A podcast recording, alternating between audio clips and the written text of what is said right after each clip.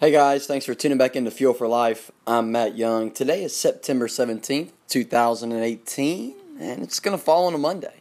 What we're going to do is we're going to do a flashback Monday. We're going to actually uh, bring up a podcast. It's from a earlier time in Fuel for Life's, uh, I guess you could say, birth. It was from a couple podcasts, probably three or four months ago, and it's actually probably one of the hottest podcasts that we actually had. So I want to make sure I bring this one back up. It actually fell on a Thursday, but I think it's a great way to start out Monday. Guys, have a blessed week. Make sure you're staying locked in with the site www.fuel the number 4 life.co.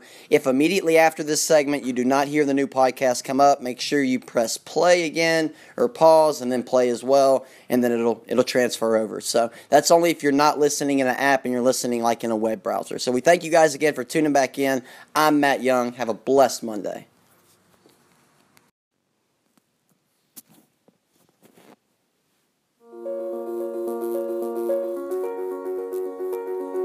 Hey guys, thanks for tuning back into Fuel for Life. I'm Matt Young. Today is Thursday, and it's going to fall on March 15th, 2018. Thanks for those of you that always tune into the podcast, and for those of you that tuned into yesterday's episode. And today I'm just gonna just gonna ask you another simple question, and uh, I try to keep it pretty simple on the podcast because the videos are really when I like to dissect a lot of my subjects, and especially speaking engagements. But let me ask you this. How many of you in the morning wake up, or how many when you leave your job, or when you get paid, or I mean, when you get when you get your paycheck and you're looking at it, how many of you think, Lord, man, this is not enough money for me to eventually buy a house? How many of you wake up in the morning and say, Lord, look at the spouse you gave me, look at the look at the circumstances you gave me, look at everything going on around me. I can't handle it, Lord. I need you because everything that's going on around, I can't make it in life. Hang on one second. The people who get on in this world are not the ones that wake up and use the circumstances that are given to them. The ones that get on are the ones that wake up, and if they don't have the circumstances they need, they create them.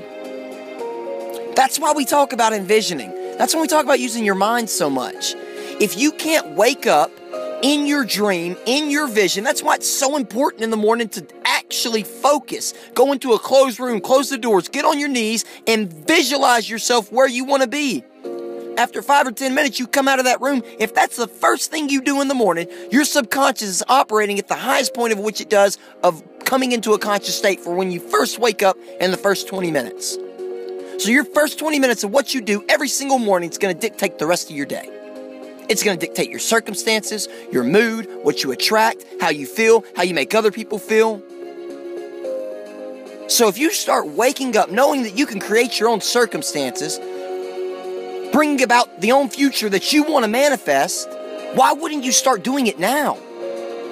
Look, like I said this many podcasts, and I'll say it again. You're going to look back a year from now and say, God, I wish I would have started then. Don't do that. Don't take that to the grave with you. Start now. You don't know if you're going to wake up tomorrow.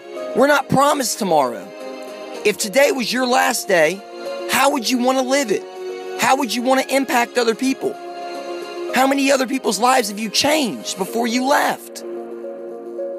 If your circumstances aren't what they want you to be or what you want them to be, then you create them and you make them exactly how you need them to be.